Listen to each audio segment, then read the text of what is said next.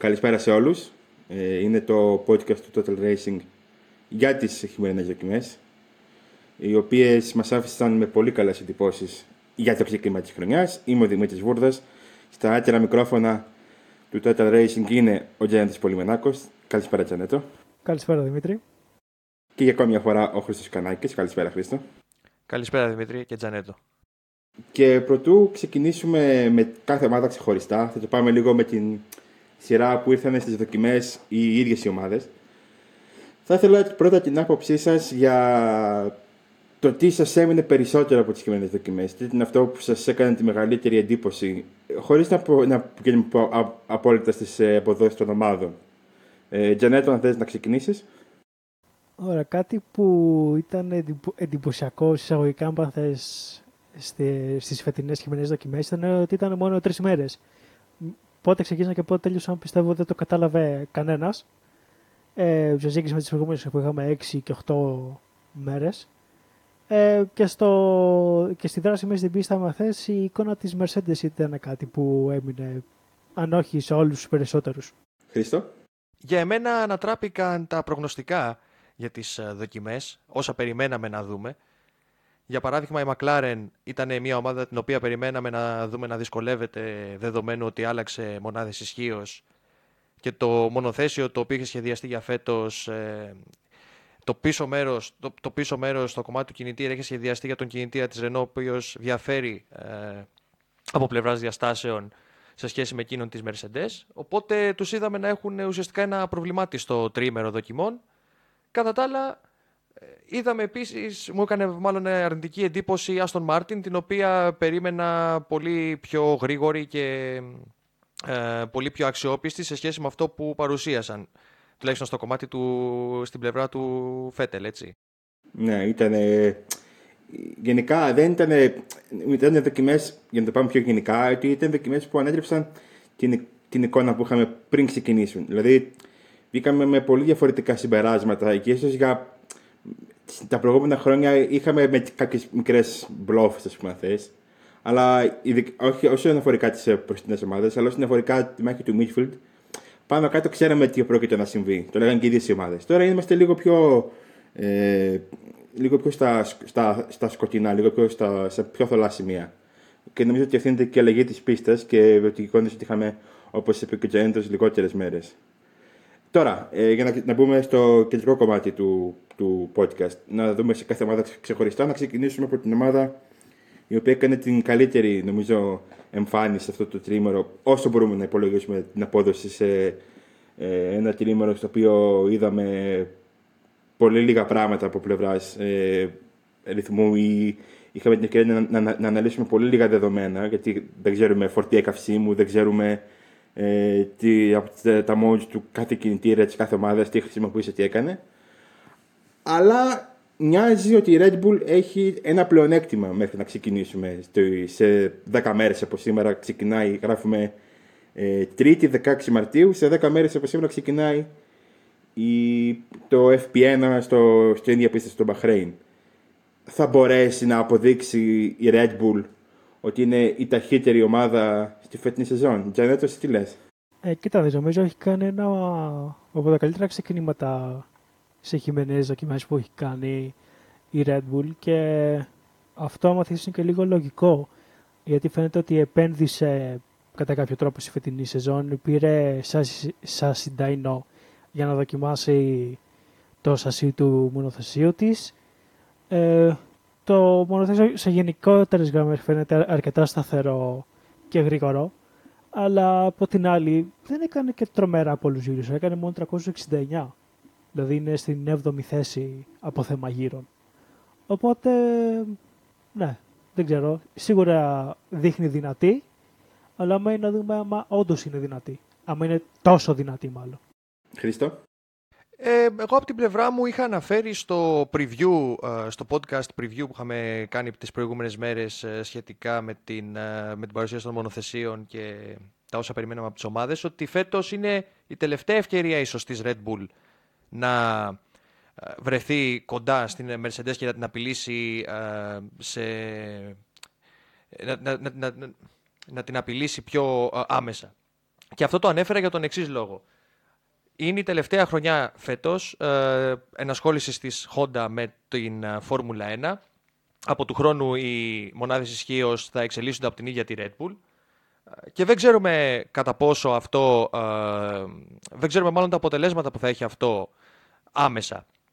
Φέτος λοιπόν με την Honda να τα δίνει όλα στην τελευταία της ε, σεζόν ε, και όλα και σε συνδυασμό επίσης ε, με την θέληση των ανθρώπων της ομάδας να βρεθούν πολύ πιο κοντά στην κορυφή θα φέρει πιστεύω την αυστριακή ομάδα θα κάνει μάλλον την αυστριακή ομάδα άμεσο ανταγωνιστή της Mercedes τουλάχιστον σε περισσότερους αγώνες σε σχέση με πέρσι αναφορικά με τη διεκδίκηση της νίκης.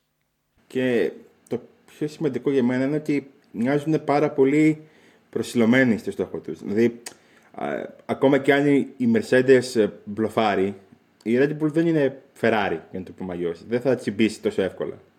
Θα φωσιωθεί πολύ περισσότερο στο ότι είναι, είναι η καλύτερη που μπορεί να είναι, παρά να είναι η, η καλύτερη του, του grid. Αν αυτό είναι το αποτέλεσμα, θα το διαχειριστούν αναλόγως. Δηλαδή, βγάζει μια μεγαλύτερη πειθαρχία, αν, θες, αν, αν θέλετε και δύο. Ε, και νομίζω ότι αυτό που είπε ο για τον κινητήρα της Honda είναι πάρα πολύ ε, σωστό και πάρα πολύ ε, αποκαλυπτικό του πώς, ε, πώς θα, θα λειτουργήσει φέτος η Ιαπωνική εταιρεία. Στην τελευταία της χρονιά ως ε, κατασκε, κα, κα, κατασκευάστρια κινητήρων. Και το βλέπουμε και από την άλλη ομάδα της, ε, που, που, που, που, που προμηθεύει, την Alpha Tauri, η οποία ε, ήταν μια από τις θετικές εκπλήξεις της ε, διαδικασίας και ειδικότερα όχι τόσο πια Γκαζλή, αλλά όσο ο Γιούκη Τσουνόντα, ο οποίος έκανε το δεύτερο ταχύτερο γύρο ε, στις δοκιμές. Σε έναν γύρο βέβαια που εντάξει, δεν θα, δεν θα μετρούσε έτσι όπως ήταν. Είχε βγει και έκοψε ένα πολύ μεγάλο μέρος στη, στη μία στροφή, ενεργοποίησε το, το DRS πολύ πριν το σημείο ενεργοποίησης. Αλλά και πάλι στα on-board το έδειχνε πάρα πολύ σταθερό. Και επειδή ο Χρήστος είχε τις, αμφ, τις αμφιβολίες στο προηγούμενο podcast με τον, αναφορικά με τον Τσουνόντα. Θα ήθελα να τον ε, ρωτήσω, να δω τι, τι, αν άλλαξε η γνώμη του και το τι πιστεύει. Ε, για, τόσο για την Αλφατέρο όσο και για τον Ιάπωνα. Και το πόσο καλύτερα θα είναι από αυτό που πίστευε και πόσο καλύτερα θα είναι από πέρσι. Δεν μπορώ να πω ότι αναθεώρησα 100% για όσα ανέφερα για τον ε, Τσουνόντα. Σίγουρα αυτό που ανέφερες ε, και εσύ ε, Δημήτρη προηγουμένως για τα on-board πλάνα τα οποία είδαμε όλοι ειδικά στο κλειστό κομμάτι της ε, πίστας τα πατήματά του και, η αυτοπεπί... και ο τρόπος με τον οποίο κινούταν ο Ιάπωνας μου έβγαλαν έτσι μια, μια αυτοπεποίθηση στον τρόπο που ήθελε και ο ίδιος να κινηθεί. Έπειτα συνολικά για την απόδοση της Αλφαταόρη θα πρέπει να πω ότι η συγκεκριμένη ομάδα τα τελευταία χρόνια από την ε, στιγμή που βρέθηκε να χρησιμοποιεί τις ε, μονάδες ισχύω της ε, Honda πάντοτε στις δοκιμές εξέλιξης είχε ένα πολύ καλό ρεκόρ αξιοπιστίας. Είχαν ελάχιστες ως καθόλου βλάβες τα τελευταία τέσσερα χρόνια.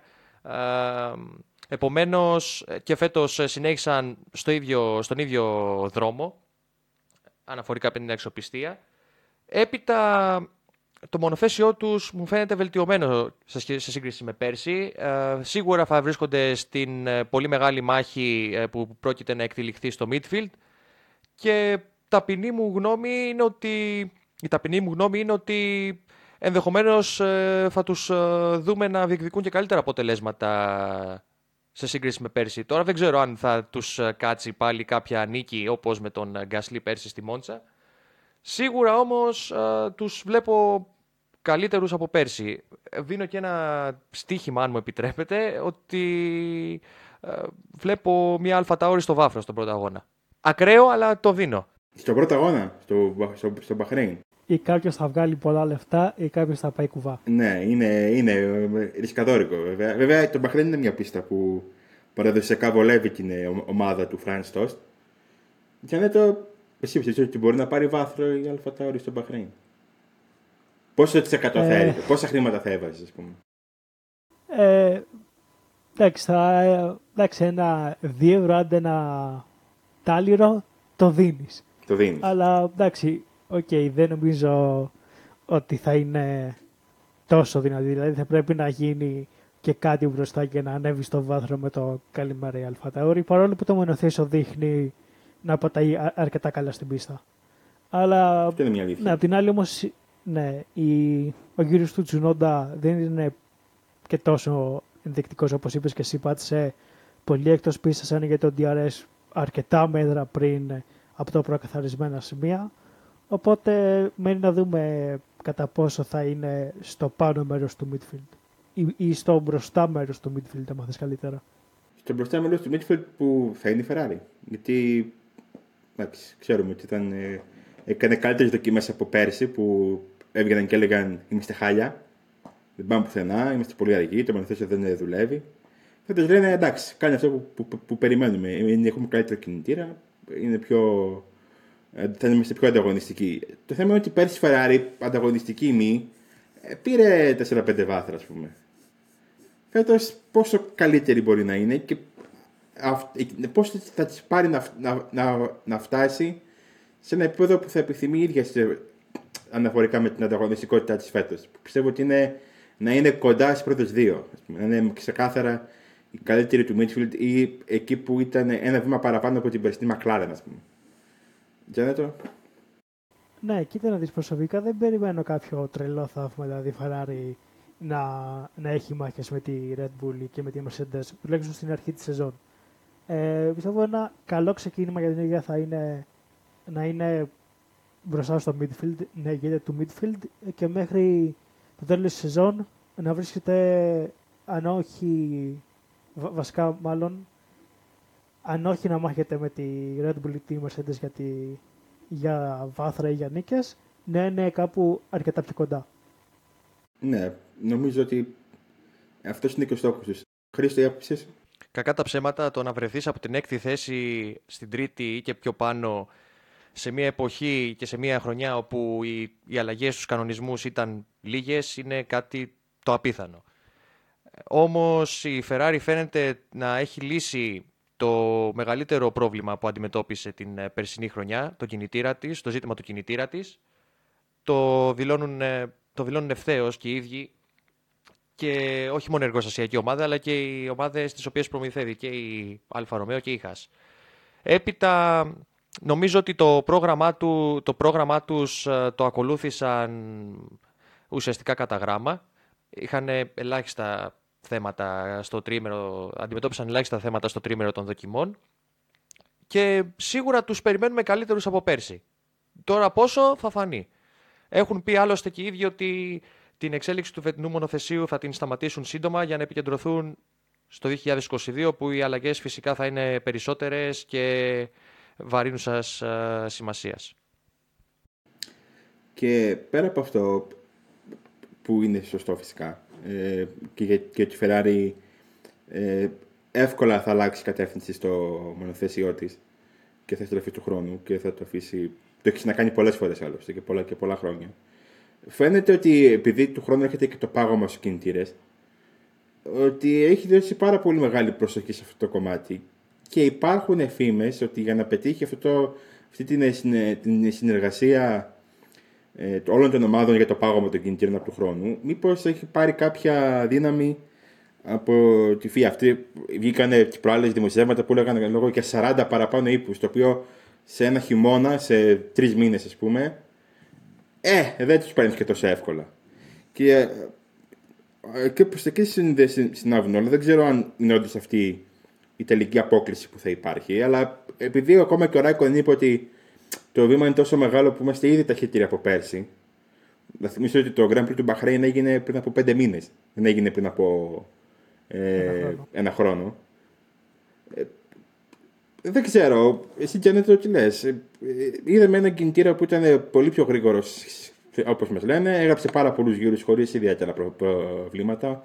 Ο Λεκλέκ νομίζω έμεινε λίγο την πρώτη μέρα, αλλά από α, πρόβλημα που δεν σχετιζόταν απόλυτα με τον κινητήρα, αλλά με σένσορα και ένα πρόβλημα με το κυβότιο. Τι πιστεύεις, θα είναι τόσο καλύτερος ο κινητήρας της Ferrari; Σίγουρα από πέρσι έχουν ρίξει αρκετό βάρος στον ε, φετινό κινητή, γιατί όπως είπες και εσύ, από τον χρόνο παγώνει η εξέλιξη. Ε, αλλά ναι, σίγουρα ίσως να έχουν πάρει και κάτι πίσω από τη ΦΙΑ για να συμφωνήσουν στον πάγο με τις εξέλιξεις των κινητήρων. Ε, και μένει τώρα να δούμε κατά πόσο θα είναι τόσο δυνατός όσο περιμένουν ε, να είναι. Έτσι πιστεύω και εγώ. Χρήστο; Δεν θα μάθουμε ποτέ το πλαίσιο της τιμωρίας της ε, FIA στην ε, Ferrari, τουλάχιστον σύντομα. Επομένως, ε, όλα τα υπόλοιπα είναι, δεν μπορούν να είναι τίποτα άλλο παρά μόνο εικασίες. Θα αποδειχθούν όλα στην πίστα σύντομα. Όντως, και νομίζω ότι είναι καλή στιγμή να περάσουμε στο μεγάλο θέμα του podcast και στο θέμα του που νομίζω απασχολεί, αν όχι όλους, στην συντριπτική πλειονότητα των φίλων της Φόρμουλα 1, είναι τι στο διάλογο πήγε λάθος με την Mercedes. Έκαναν τις χειρότερες δοκιμές από το ξεκίνημα της ευρυδική εποχής. Δηλαδή, είναι η 7η σεζόν ή η 8η σεζόν φέτος που κάνουν δοκιμές. Ήταν οι χειρότερες, ήταν οι πιο προβληματικές μάλλον. Και έπαιξαν, όλα φάνηκαν να παίζουν ρόλο. Το μονοθέσιο δεν ήταν πολύ σταθερό, είχε προβλήματα, είχε θέματα. Ο Χάμιλτον ε, είχε δύο τετακέ, το ένα το έστειλε στην αμπαγίδα, το άλλο ε, ήταν σε ξεκίνημα γρήγορο γύρου με κρύα ελαστικά, έδειξε να μην έχει σταθερότητα. Ο, ο Μπότας έλεγε ότι το μονοθέσιο είναι ε, ασταθές και ε, απρόβλεπτο. Ο, ο, ο τεχνικός επικεφαλής της Mercedes, ο Άντριου Σόβλιν, είπε ότι η Red Bull είναι ξεκάθαρα μπροστά και έχουμε πάρα πολύ δουλειά να κάνουμε για να μπορέσουμε να τους, να τους φτάσουμε, ούτε καν να τους, να τους περάσουμε.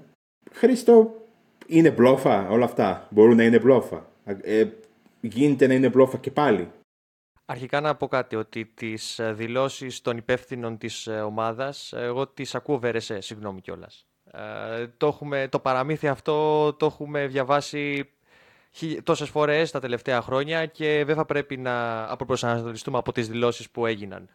Πέραν αυτού όμως, Δημήτρη, θα πω το εξής. Οι φετινές δοκιμές, όπως είπες και εσύ στην εισαγωγή σου, ήταν οι, οι φετινές δοκιμές εξέλιξης, μάλλον ήταν οι μικρότερες σε διάρκεια ever. Επομένως, η Mercedes θεωρώ ότι δοκίμασε αυτά που ήθελε να δοκιμάσει. Έκαναν το πρόγραμμά τους. Σίγουρα αντιμετώπισαν κάποια προβλήματα. Όμως, σε καμία περίπτωση δεν πιστεύω ότι έχει χάσει τόσο πολύ έβαθο σε τόσο σύντομο χρονικό διάστημα. Στον πρώτο αγώνα θα φανούν όλα, όμως ε, σίγουρα βλέπω, βλέπω περισσότερο προβληματισμό. Και αν όχι μέσα από τις δηλώσεις, στα βλέμματα και των οδηγών και, των, ε, και του Wolf και των υπεύθυνων γενικά της ομάδας. Δίκιο έχεις και νομίζω ότι εγώ δεν πιστεύω ότι είναι μπλόφα όσο πιστεύω ότι είναι εκμετάλλευση μιας κακής συγκυρίας γιατί ξέρουν ότι ε, μπορούν να εμφανιστούν στο, σε δύο εβδομάδες στο Μπαχρέιν να κάνουν τη δουλειά τους στο εργοστάσιο ή οπουδήποτε θέλουν και να είναι, αν όχι απόλυτα ανταγωνιστικοί, να είναι αυθαίρετα ανταγωνιστικοί με την Red Bull τουλάχιστον, αν όχι καλύτερη. Και νομίζω ότι η Τζενέτο δεν είναι η πρώτη φορά που α, ακούμε τέτοιες δηλώσεις από τη Mercedes, αλλά νομίζω ότι είναι η πρώτη φορά που δεν το επιβεβαιώνει η εικόνα του στην πίστα. Δηλαδή ε, το 19 που λέγαμε όλοι για, για πολύ πιο γρήγορη Ferrari η Mercedes είχε κάνει τον ταχύτερο χρόνο και κατέβηκε στην Αυστραλία και έκανε πάλι τον, τον ταχύτερο χρόνο. Δεν ξέρω αν μπορεί να συνυπολογίζουμε σε αυτό και το τι γίνεται, το τι γίνεται στο Brackley. Ναι, κοίτα να δεις, η εικόνα της Mercedes στην πίστα φαίνονταν αρκετά κακή και συμβάδιζε κάπως και με αυτά που δηλώσανε ε, όλοι οι άνθρωποι της ομάδας κατά τη διάρκεια και μετά το τέλος των ε, δοκιμών αλλά απ' την άλλη δεν πιστεύω ότι θα είναι η ίδια εικόνα που θα δούμε την ερχόμενη εβδομάδα στο αγωνιστικό τρίμερο στο Μπαχρέιν. Ε, την περιμένω, αν όχι πρώτη, να είναι κοντά με τη Red Bull. Αν ε, και ίσως και λέγω πίστας που δεν τη βολεύει και τόσο, να δούμε τη Red Bull να είναι μπροστά για τον πρωταγώνα και μετά ίσως επανέλθει η τάξη, άμα θες τον τελευταίο χρόνο, με τη Mercedes να είναι μπροστά. Μου έκανε εντύπωση οι δηλώσεις που έκανε ο Ράσελ με την, ε, τις έκανε χθες. Δεν τις έκανε ε, την, αφού, αφού τελείωσε τις ε, ε, δοκιμές του που είπε ότι ήμασταν λέει 65 χιλιοστά πιο αργοί από το Χάμιλτον με την ίδια γόμα.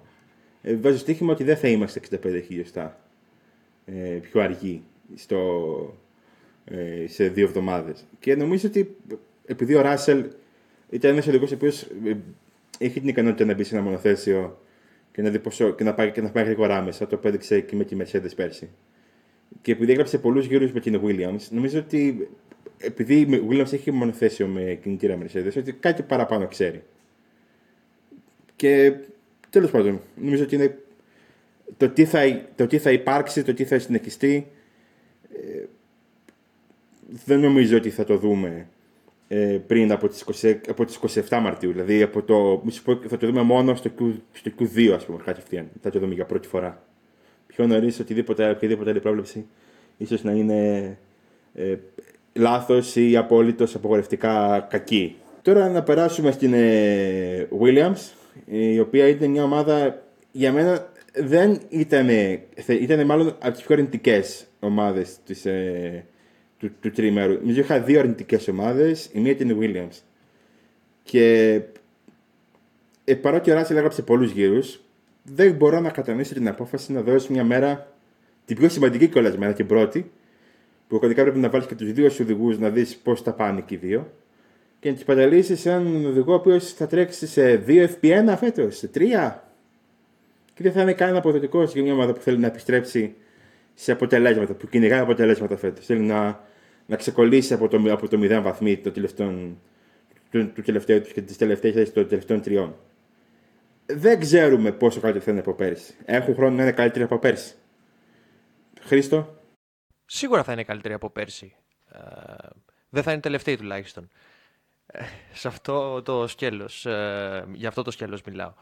Ε, έπειτα για την απόφαση να βάλουν τον τρίτο οδηγό να τρέξει στην πρώτη μέρα των δοκιμών την Παρασκευή, τον Νισάνη, η εμπειρία των ηγετικών στελεχών της ομάδας, του Τζος Καπίτο, του Σάιμον Ρόμπερτς και όλων όσων απαρτίζουν την ομάδα της Williams πλέον, μου κάνει... Μου, ε, μου, μου, κατα, μου, κατα, ε, μου καταστεί σαφές ότι κάτι ξέρουν κάτι ξέρουν, κάτι, κάτι βλέπουν πίσω από αυτή την κίνηση.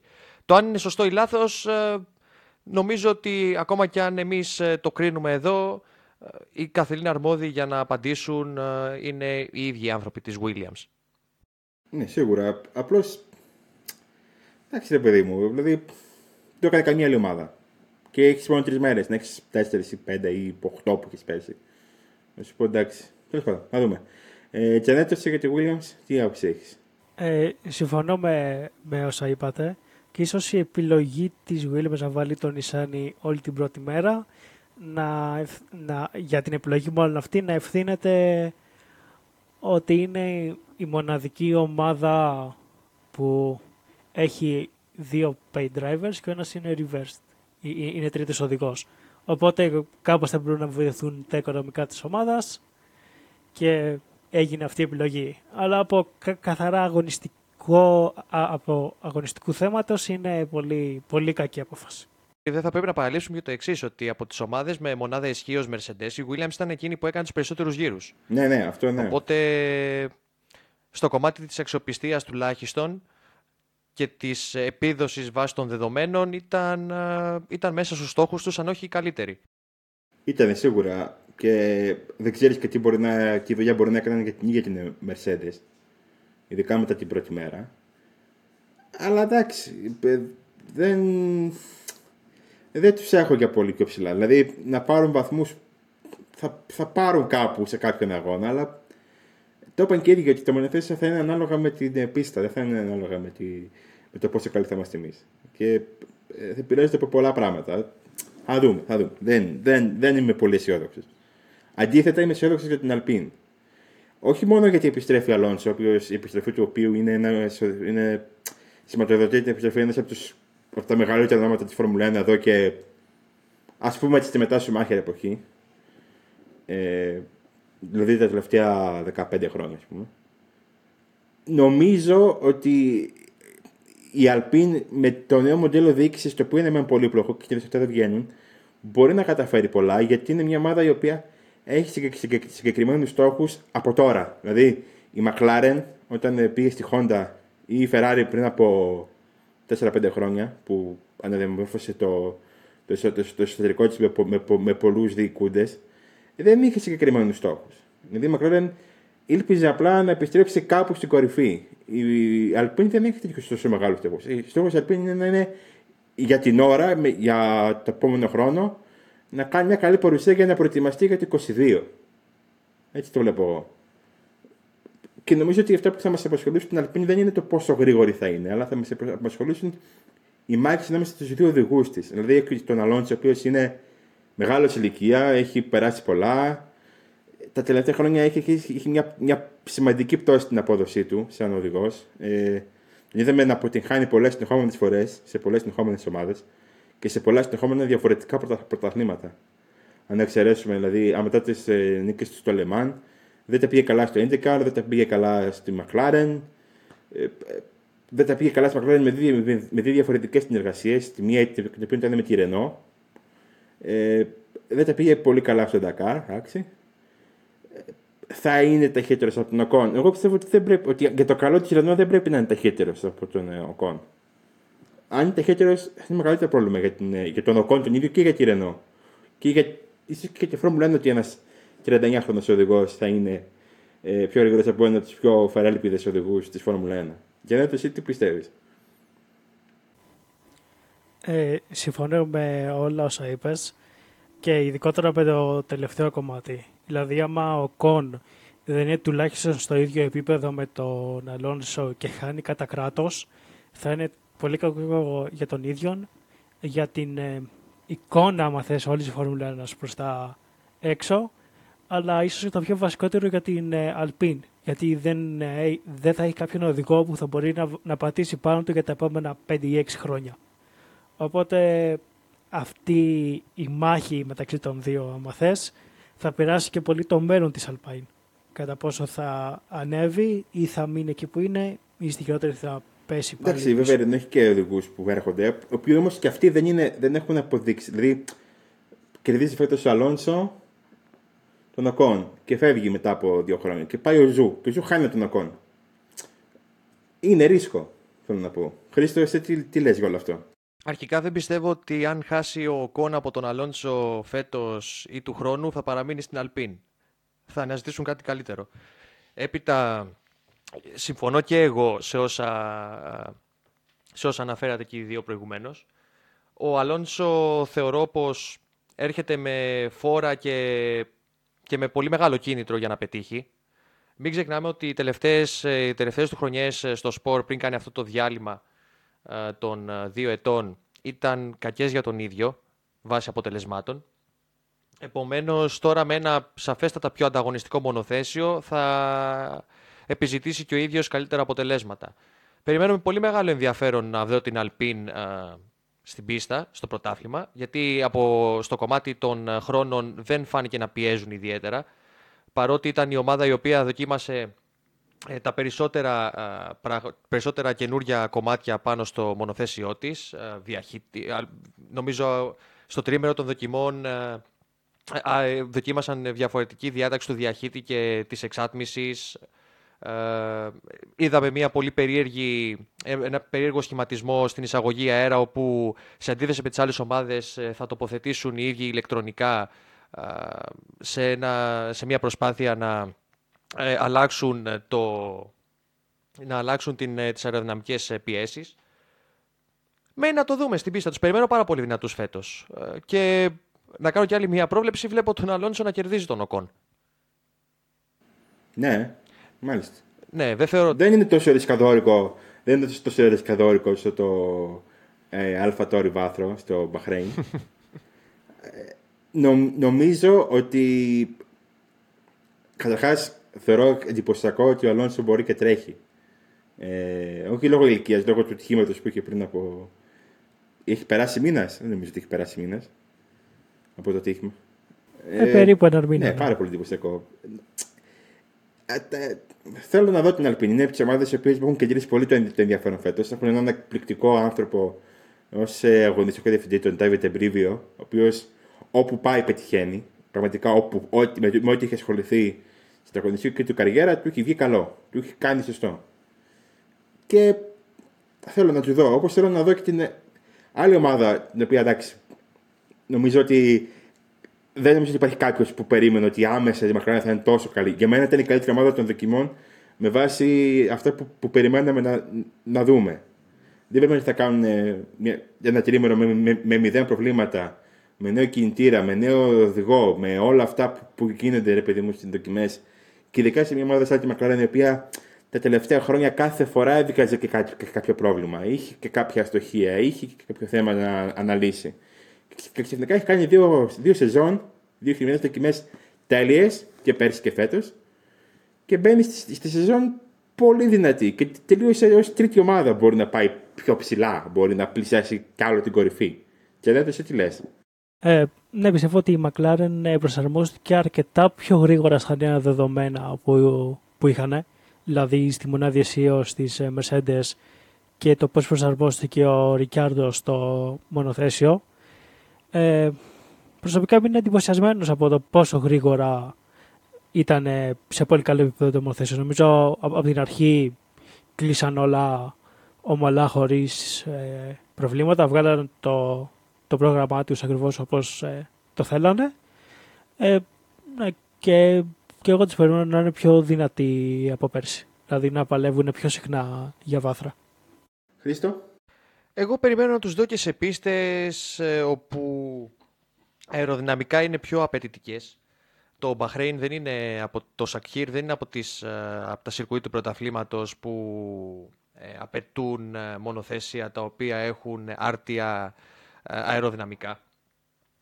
Όμως, όπως είπα και στην εισαγωγή μου, ήταν η ομάδα που με εντυπωσίασε περισσότερο από όλες. Πάνε καλά από ό,τι φαίνεται, έχουν προσαρμοστεί στα καινούργια δεδομένα και το ίδιο και ο Ντάνιελ Ρικιάρντο. Προσαρμόστηκε σε μια ομάδα σε πολύ σύντομο χρονικό διάστημα. Περιμένω και αυτούς με ανυπομονησία φέτος. Βλέπω, βλέπω μάχες ε, στο midfield ε, εντυπωσιακές, προμηνύονται εντυπωσιακές μάλλον οι μάχες. Και, και από τον Ρικιάρντο και από τον Νόρις. Και ίσως, και ίσως ε, σε κάποιους αγώνες όπου το μονοθέσιό τους θα ευνοείται από τη χάραξη να τους δούμε να παλεύουν και για κάτι καλύτερο. Κάτι καλύτερο είναι πιο κοντάς στι δύο πρώτες. Ναι, ναι, ναι. Εντάξει. Δεν, εγώ πιστεύω ότι το ταβάνι της Μακράρεν είναι το ίδιο με πέρσι. Ε, δηλαδή η τρίτη θέση ή η δεύτερη σε κάποιον αγώνα που θα έχουμε πολλές εγκαταλείψεις. Η νίκη μου φαίνεται θα είναι ε, τύπου Μόντζα, ας πούμε, ή τύπου Σαχίρ. Δηλαδή σε freak αγώνες, όχι σε αγώνες που όλα πάνε καλά. Ή, όλα, ή σε αγώνες που υπάρχουν πολλές εγκαταλείψεις ακόμα. Το αντίθετο πιστεύω για την Aston Martin, η οποία για μένα ήταν μαζί με τη Williams ήταν η άλλη αρνητική μου έκπληξη από τις δοκιμές. Ε, είχαν προβλήματα μηχανικά, κυρίως με τον Φέτελ, ε, το οποίο εμένα μου φαίνεται ότι μπορεί να, να συνδέεται και με την, ε, αν θέλετε, τη, τη, την εισαγωγή του στο, στο νέο μονοθέσιο. Ότι μπήκε στο μονοθέσιο το οποίο είναι τελείως διαφορετικό από αυτό που είχε στην Ferrari, τελείως διαφορετικό από αυτό που είχε, που είχε οδηγήσει ε, από, σε μια ομάδα που λειτουργεί με πολύ διαφορετικούς τρόπους από ό,τι είχε οδηγήσει ο ίδιος. Δηλαδή, αν εξαιρέσουμε τη Red Bull και τη Ferrari, ανά το είχε τον ένα χρόνο στην Toro Rosso, τον ένα χρόνο στην Toro Rosso. Τόσο διαφορετικό τρόπο λειτουργία. Αυτές οι κακές δοκιμές ήταν έκπληξη για εσάς. Και αν ήταν έκπληξη, πόσο μεγάλη έκπληξη ήταν. Χρήστος, εσύ πρώτο η μεγαλύτερη αρνητική έκπληξη ήταν για μένα οι δοκιμέ τη Αστον Μάρτιν. Όπου ο Φέτελ είναι σαν να τον κυνηγάει κάποια, κάποιο είδους κατάρα, τουλάχιστον μέχρι τώρα. Και το λέω χάρη αστεϊσμού έτσι. Ε, διότι ήταν ο οδηγός ο οποίος αντιμετώπισε τα περισσότερα προβλήματα ε, σε σύγκριση με τους υπόλοιπους στο τρίμερο αυτό των δοκιμών και έκανε και τους ε, λιγότερους γύρους από κάθε άλλο, αν δεν κάνω λάθος. Διορθώστε με αν κάνω λάθος. Ε, είδα τις ε, δηλώσεις του παρόλα αυτά, μετά το, μετά τη, μετά το τέλος το, του τριημέρου, όπου δεν φάνηκε και τόσο απεσιόδοξος ε, μετά τα όσα συνέβησαν. Δήλωσε ότι συνέλεξε κάποια δεδομένα, έχει αποκτήσει κάποιο είδους αυτοπεποίθηση με το αυτοκίνητο, η οποία βέβαια πρέπει να αυξηθεί και ότι Επίσης ότι συνέλεξε αρκετά δεδομένα και από τον teammate του, τον Lance Stroll, ο οποίος ε, σε γενικές γραμμές είχε προβλημάτιση στο τρίμερο δοκιμών. Γενικότερα δεν θεωρώ ότι η Aston Martin θα είναι τόσο κακή όσο έδειξε στο, ε, στο Bahrain αυτό το τρίμερο που πέρασε. Θα αποδειχθεί και στην πίστα πιστεύω αυτό. Με μου κάνει εντύπωση η Aston Martin γιατί η ίδια ομάδα, η Racing Point πέρυσι, στο Bahrain είχε δύο πάρα πολύ καλούς αγώνες είχε την πρώτη νίκη με τον ε, Πέρες, είχε μια πολύ καλή εμφάνιση για βάθρο τον προηγούμενο αγώνα που την έχασε πρακτικά μέσα από τα χέρια του δύο γύρω και το τέλος εγκατέλειψε με, με σπεσμένο κινητήρα. Περίμενα πολύ περισσότερα πράγματα. Και νομίζω ότι η Τζανέτο πιστεύω ότι και στη ίδια θα σκέφτεσαι, έτσι δεν είναι. Ε, σίγουρα ήταν. Ε, σίγουρα προκάλεσε εντύπωση σε όλους το πόσο λίγους γύρους κατάφερε να κάνει ο Φέτελ, ειδικότερα τις δύο πρώτες μέρες. Ε, και πιστεύω αυτό θα τους επηρεάσει για τους πρώτους αγώνες. Δηλαδή, τουλάχιστον τον ε, Φέτελ, που θα, θα γράψει γύρω στις ελεύθερες δοκιμές για να μπορέσει να καλύψει το χαμένο έδαφο και να προσαρμοστεί στο νέο μονοθέσιο που έχει στα χέρια του. Αλλά από την άλλη και τις δηλώσεις που έκανε που ήταν έτσι πιο χαλαρός, ε, πιστεύω αυτό είναι και το γενικότερο κλίμα, άμα θες, του, του Φέτελ, ο τρόπος σκέψης του. Γιατί ξέρει ότι φέτος δεν είναι πρώτος οδηγός σε μια ομάδα που κυνηγάει πρωτάθλημα. Είναι σε μια ομάδα που θα κυνηγήσει απλά ένα καλό αποτέλεσμα, χωρίς να έχει τις βλέψεις για τίτλο όπως είχε όλα τα προηγούμενα χρόνια με τη Ferrari. Οπότε και γι' αυτό να είναι πιο χαλαρός που έγραψε τόσους λίγους γύρους. Μπορεί, δεν. Κοίτα, και το Φέτελ πολλά μπορούμε να πούμε. Νομίζω ότι τα περισσότερα ε, τα ξέρει και ήδη από μόνος του. Με, με αυτά που έχει περάσει τα τελευταία χρόνια. Έτσι. Να πάμε τώρα και να τα γεννιώνουμε και με τις ομάδες. Στη Χάς, ε, η οποία εντάξει, δεν μπορεί να πεις και πολλά. Έχει δύο ορικού οδηγού, έχει αποφασιστεί ότι θα επικεντρωθεί στο μονοθέσιο του 22. Ε, αεροδυναμικά και σχεδιαστικά είναι ένα μονοθέσιο το οποίο είναι το πιο βασικό. Είναι πολύ. Ε, είναι σαν εκείνα τα παιχνίδια που παίρνεις στην αρχή και μετά τα, τα φτιάχνεις, βάζεις απάνω ε, upgrades και όλα αυτά. Αν είναι ένα base model, ναι. Θα, έχει, θα είναι χειρότερη του grid, λογικά και με, και με διαφορά κιόλας. Ε, Δυστυχώς. Παρ' όλα αυτά, Μικ Σουμάχερ. Τι μπορούμε να περιμένουμε από το Μικ Σουμάχερ. Καταρχάς, ένα μονοθέσιο σαν τη Χάς, κατά δεύτερον, στην πρώτη του χρονιά στη Φόρμουλα 1 και κατά τρίτον, απέναντι σε έναν οδηγό που μοιάζει για την ώρα να έχει προσαρμοστεί καλύτερα.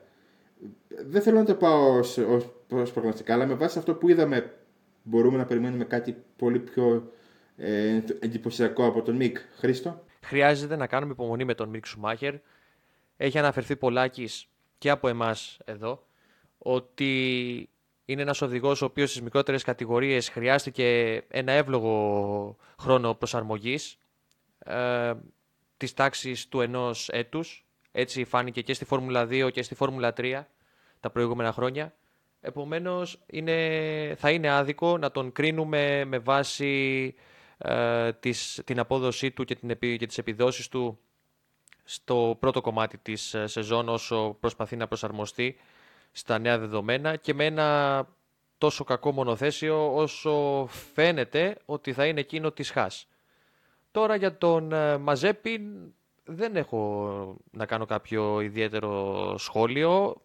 Θα τον δούμε και εκείνον στους αγώνες. το, κάποια άλλη άποψη δεν θα πεις ότι θα έχεις, αλλά πες ό,τι θες. Ναι, εντάξει, ναι, πώς διαφορετικά άποψη μπορεί να έχω. Ναι. Η αλήθεια είναι ότι ίσως το, το πιο ιδανικό, άμα θες, σενάριο να είναι να κάνει κάποιες εμφανίσεις όπως έκανε ο Ράσελ τα προηγούμενα χρόνια με τη Williams. Δηλαδή σε μερικούς αγώνες να παίρνει κάποια σχετικά καλά αποτελέσματα, έτσι ώστε να το βοηθήσουν και ψυχολογικά τόσο αυτόν όσο και την ομάδα να να πιέσει παραπάνω και να βελτιωθεί τουλάχιστον από το 22 και μετά. Ε, τώρα σε φωνότερο τον Μάζεπιν ε, έδειξε να είναι λίγο πιο γρήγορος ε, στις χειμερινές δοκιμές. Αλλά όπως λέμε πολλά χρόνια τώρα οι χειμερινές δοκιμές δεν παίζουν κανένα ρόλο. Δεν είναι πολύ δύσκολο να βγάλεις κάποιο ασφαλές συμπέρασμα. Οπότε μένει να δούμε πώς θα είναι η μάχη των δύο ρούκις μέσα στη σεζόν. Σίγουρα. Και νομίζω ότι έχοντας το και τις 10 ομάδες ε, είναι μια καλή ευκαιρία να σας ρωτήσω και τους δύο. Να μου δώσετε, δεν θέλω να μου δώσετε ποιο θα κερδίσει τον Μπαχρέιν, ποιο θα πάρει τον τίτλο, να μου δώσετε μια πρόβλεψη από το κεφάλι σας, ό,τι σας έρθει πρώτο, για την επόμενη σεζόν, για τη σεζόν που ξεκινάει σε 10 μέρες. Χρήστο, αν δεν θα ξεκινήσεις εσύ. Τελικά θέλεις για τον Μπαχρέιν ή θέλεις γενικά για όλη τη σεζόν; Γιατί για τον Μπαχρέιν έχω δώσει ήδη Γενικ... κάτι. Όχι για τον Μπαχρέιν δεν θέλω. Θέλω να μου δώσεις μια, μια πρόβλεψη, έτσι μια η πιο τρελή πρόβλεψη που σου έρχεται στο κεφάλι την έχεις πει νομίζω ήδη αυτή με το, με το βάθρο, του, με το βάθρο της Αλφατόρη στο Μπαχρέιν, αλλά δώσε μου και, και, και κάτι ακόμα. Πιο, περιμένω πιο ανταγωνιστική την ε, Red Bull ε, και τους βλέπω έτοιμους να διεκδικήσουν περισσότερες νίκες από την Mercedes. Έπειτα από εκεί και πέρα, από την τρίτη μέχρι την έβδομη θέση, είναι ένα χάος η κατάσταση. Είναι, προμηνύεται συναρπαστική η μάχη των ε, ομάδων αυτών. Και νομίζω ότι με, με ένα midfield να καίγεται και με τη Red Bull να απειλεί ευθέως ε, την ε, κυριαρχία της Mercedes, πιο συχνά τουλάχιστον, η φετινή σεζόν ε, θα είναι ακόμα καλύτερη και από την περσινή, γιατί μην ξεχνάμε κάτι, στην περσινή σεζόν είδαμε εξαιρετικούς αγώνες, όμως το ενδιαφέρον αναφορικά με το πρωτάθλημα και την κατάκτησή του είχε εξαλειφθεί πολύ, πολύ νωρίς. Και δεν το έριξε τη, βόμβα. Ε, κοίτα δεν, δεν μας έχεις προετοιμάσει γι' αυτό, οπότε σκέφτηκα όση ώρα μιλούσε ο Χρήστος. Και αυτό που μου ήρθε στο μυαλό το πράγμα είναι ότι η Red Bull στην αρχή της σεζόν θα κάνει ένα σερήν Δεν ξέρω άμα θα βγει, αλλά δεν ξέρω. Αυτό μου ήρθε, αυτό σας λέω. Σε ήθελα να σε προετοίμαστος στην αλήθεια από την αρχή. Ε, να δω τι σκεφτόσασταν, ποιο θα ήταν το πρώτο που θα σας ερχόταν. Οπότε είμαι σχετικά ικανοποιημένος. όχι, όχι, εντάξει, εντάξει, εντάξει. Αυτό, αυτά, αυτό θα το κάνουμε, θα το κάνουμε καιρό αυτό. Έχουμε, έχουμε μέλλον μπροστά μας. Δημήτρη, πες μας και εσύ τη, τη δικιά σου πρόβλεψη. Εγώ, παιδιά, θα πω ότι θα υπάρχουν αγώνες που η Ferrari θα είναι μπροστά από τη Red Bull μετά, από ένα σημείο και μετά στην σεζόν. OK, okay, καλό. Καλό, OK. Okay. Αυτό, αυτό είχα να πω. Δεν θέλω να πω κάτι άλλο. Και νομίζω ότι είναι ένας καλός τρόπος για να κλείσουμε αυτό το podcast. Το δεύτερο φετινό και το πρακτικά review των χειμερινών δοκιμών. Ε, ήταν χαρά μου που σας άκουσα είχα μαζί μου για ακόμη μια φορά. Ελπίζω να τα ξαναπούμε σύντομα. Και αν δεν έχετε κάτι άλλο να πείτε, να, να, θα, θα, θα αποχαιρετήσουμε και, το, και τους, και τους ακροατές μας. Ελπίζω να, να περάσετε καλά αυτές τα 43 λεπτά. Και θα τα πούμε πριν από την Αυστραλία σίγουρα. Θα δούμε και τι θα κάνουμε πιο, πιο πριν. Μπορούμε να έχουμε. Από το Μπαχρέιν. Μπαχρέιν, Αυστραλία. Θα σε αποχαιρετήσουμε μέχρι το Μπαχρέιν σε 10 μέρες. Και ελπίζω να τα πούμε και πιο σύντομα από τότε. Να είστε όλοι καλά.